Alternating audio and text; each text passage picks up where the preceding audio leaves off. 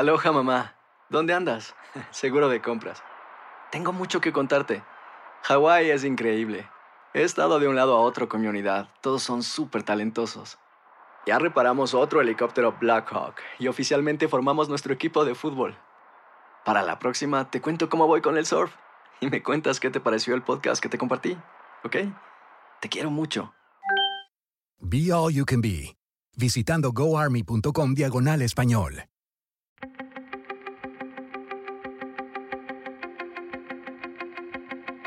Temas importantes, historias poderosas, voces auténticas. Les habla Jorge Ramos y esto es Contrapoder. Bienvenidos al podcast. Uno de los principales problemas que tenemos hoy en día son las noticias falsas, fake news como les dicen en inglés. Muchas veces es difícil saber si se trata de la verdad o de intentos de desinformación. ¿Cómo podemos determinar, por ejemplo, que algo es cierto o que algo es mentira? Para hablar sobre todo esto invité a Adrián González de la empresa llamada Cazadores de Fake News. Él estaba en Chile, yo en Miami. Adrián, muchas gracias por estar aquí con nosotros. Gracias por la invitación, Jorge. Un gusto estar por acá. Adrián, tú eres parte de un grupo llamado Cazadores de Fake News. ¿Qué es lo que hacen? Cazadores de Fake News es una organización eh, venezolana, nació en Venezuela en el año 2019 y eh, nosotros nos encargamos de estudiar, analizar lo que es el fenómeno de la desinformación y de las operaciones de influencia, que son estas grandes campañas de desinformación que se despliegan para engañar a, las poblaciones, a la sociedad civil y lo hemos estado haciendo tanto en el caso de Venezuela como en varios países de Latinoamérica. Déjame comenzar con el caso de Venezuela. ¿Qué es lo que hace Nicolás Maduro para manipular la información? Yo he visto, por ejemplo, que tiene a una presentadora digital, totalmente inventada, que repite la misma propaganda de la dictadura. ¿Qué más hace Maduro? Sí, realmente ese es un caso que es bien particular, ¿no? Es una respuesta precisamente a un escándalo que hubo en Venezuela en el cual se tomaron videos Em, donde había unos presentadores creados con inteligencia artificial, unos avatares, básicamente unos, unos monigotes eh, digitales, y eh, estos supuestos presentadores hablaban en inglés. So how true is it that Venezuela is such a poor country? Y estaban hablando, em, desinformando sobre la situación de Venezuela. ¿no? Esos videos eh, fueron reproducidos en venezolana de televisión como si fuesen noticieros norteamericanos que, bueno, que hablaban sobre las eh, bondades del gobierno de Venezuela y precisamente debido a la polémica que hubo cuando se descubrió lo que ocurrió, eh, ocurre esto. Déjame pasar entonces al caso de los Estados Unidos. La campaña de Ron DeSantis, el gobernador de la Florida, ha unido imágenes falsas del el expresidente Donald Trump con Anthony Fauci, quien fue su principal asesor de, de salud. ¿Cómo se hizo esto? En ocasiones nosotros vemos en redes sociales o vemos a través de mensajería instantánea imágenes, videos, noticias que son manipuladas, que vienen, eh, que han sido bien sea manipuladas digitalmente o que se ha utilizado inteligencia artificial para intentar eh, crear una, narrativa o tratar de sostener una narrativa, ¿ok? Pero no en todas las ocasiones ese tipo de información manipulada proviene de un plan.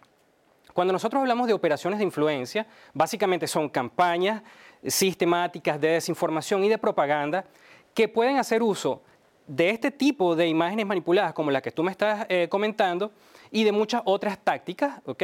Eh, como creación de cuentas falsas, creación de portales falsos. En ese caso en particular yo no tengo identificada que esa imagen eh, manipulada forme parte de una operación de influencia, porque en algunas ocasiones simplemente es generada por el mismo público, por los mismos usuarios de redes sociales. Estamos viendo más noticias falsas que nunca. Muchos creíamos que con la creación de la Internet y las redes sociales la información se iba a liberar y la verdad se iba a dar a conocer, pero parece ser que ha ocurrido exactamente lo opuesto, que cada vez hay más versiones de conspiración, noticias falsas, que sencillamente están dominando todo el espectro. ¿Cómo puedo yo saber si algo es verdad y no es verdad, Adrián? Es necesario que en nuestros países de Latinoamérica se fomente lo que, es, lo que nosotros llamamos alfabetización informacional, ¿no? que es un valor que, que, que la UNESCO este, está tratando de fomentar desde hace muchos años, enseñarle a las personas que para poder ser resilientes, para poder contener este problema de la desinformación, simplemente tienen que comprender, primero, que existe el problema, segundo, que se está explotando a nivel casi industrial por personas, por entes, por actores que quieren desinformar para, fines específicos, ¿ok? Y es necesario también que se les entregue tanto a medios, periodistas, sociedad civil, activistas, herramientas y procedimientos que les permita determinar cuándo una información es falsa o engañosa y cuándo es verdadera. ¿no? ¿Qué, ¿Qué son las burbujas informativas? ¿Qué pasa si un grupo de pronto dice que las vacunas no funcionan? ¿Cómo impacta eso a ese grupo? Una burbuja informativa, digamos que es un fenómeno en redes sociales que ocurre cuando un usuario de redes sociales, bien sea Twitter, podría ser un, un servicio de streaming como YouTube, empieza a consumir de forma repetitiva siempre el mismo tipo de contenido. Por ejemplo, las personas que consumen contenido eh, conspirativo o de derecha extrema en YouTube, el algoritmo de YouTube le entrega más contenido de ese tipo y a veces mucho más radical, que no está y eso fundamentado en reafirma hechos. lo que piensa originalmente entonces. Claro, y no entiende, no comprende lo que pasa alrededor, ¿no? Pero eso no solamente ocurre en YouTube y es muy peligroso también con otras redes sociales, por ejemplo, como TikTok, que nosotros hemos visto y han habido varios eh, estudios recientes que se han publicado sobre burbujas informativas en los cuales eh, niños, niñas y adolescentes están consumiendo sin querer contenido que eh, afecta a nivel psicológico, eh, bueno, su desarrollo, su crecimiento, eh, porque comienzan a tratar de buscar contenido relacionado con aspecto personal, aspecto físico, y el algoritmo de TikTok los mete en eh, una burbuja informativa, entregándoles contenido relacionado con desórdenes alimenticios, autolesiones, que es, por supuesto, indeseable para, todo, para todos nuestros niños, O niñas sea que mientras más noticias falsas consumes, más noticias falsas recibes. Mientras más noticias falsas, mientras más contenido de odio y mientras más contenido tóxico eh, consumes, eh, probablemente los algoritmos te vayan a entregar más. Y con eso terminamos. Adrián González, director de Cazadores de Fake News. Gracias por estar aquí. Adrián, Salud, un abrazo, saludos a gracias todos. por todo. Hasta luego.